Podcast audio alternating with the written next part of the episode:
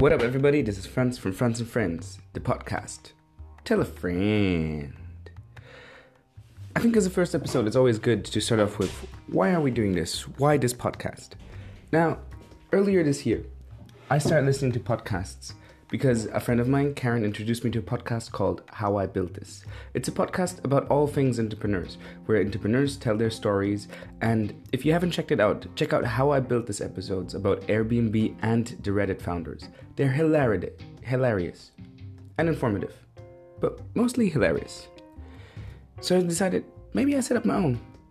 Because I always think like that. I go into a club and I see a DJ DJ, and I think, well, I can DJ like that. Turns out I couldn't, but I tried.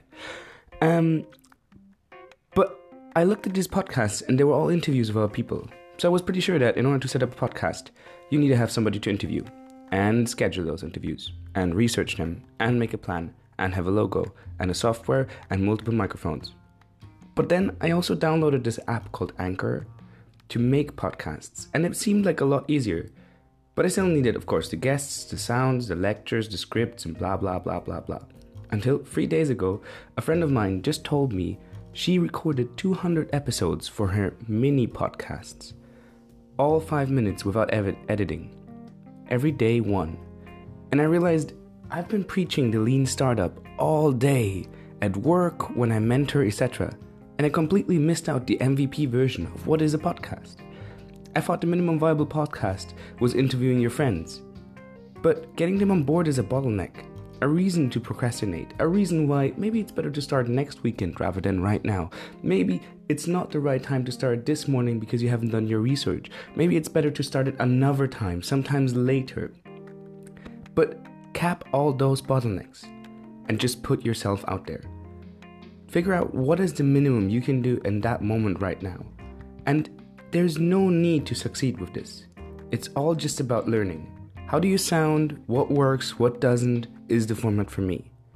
I used to put a camera up for a vlog, only to sit down and then chat with my audience.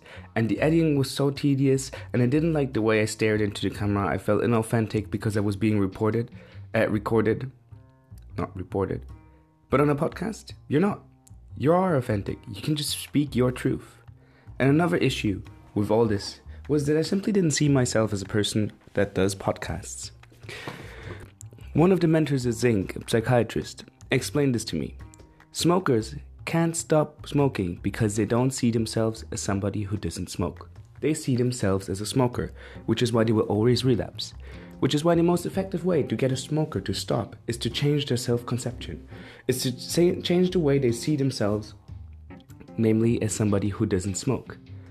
And it's the same for everything, even this podcast. If you don't see yourself as somebody who uploads podcasts, then you'll never do it. But if you do see yourself as somebody who creates these podcasts, then it becomes second nature. And it's the same with everything. If you want to go for a run in the morning, but you don't see yourself as a person who goes running in the morning, then you'll never do it. You won't have the conviction. But if you see yourself as a person who does that, you'll make it. And the same with your startup. Everything becomes easier if you see yourself as a person who is running a startup. You want to know a fun fact? You know when most people change? When is the most dramatic shift in their life and they change their entire behavior radically? It's when they have children. Because then all of a sudden they don't see themselves as an individual anymore that just lives by themselves or lives with a partner, but drinks and smokes and behaves badly, eats poorly. They see themselves as a parent. And all of a sudden they ask themselves, what would I do if I was a parent? What do I want to be like as a parent? What am I signaling to my children in my behavior? And all of a sudden, all these changes they never were able to do stop smoking, eating healthy, going to bed early they all become easier.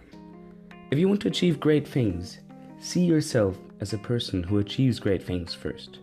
Get rid of limiting beliefs and get out there and start learning. And now, off to work.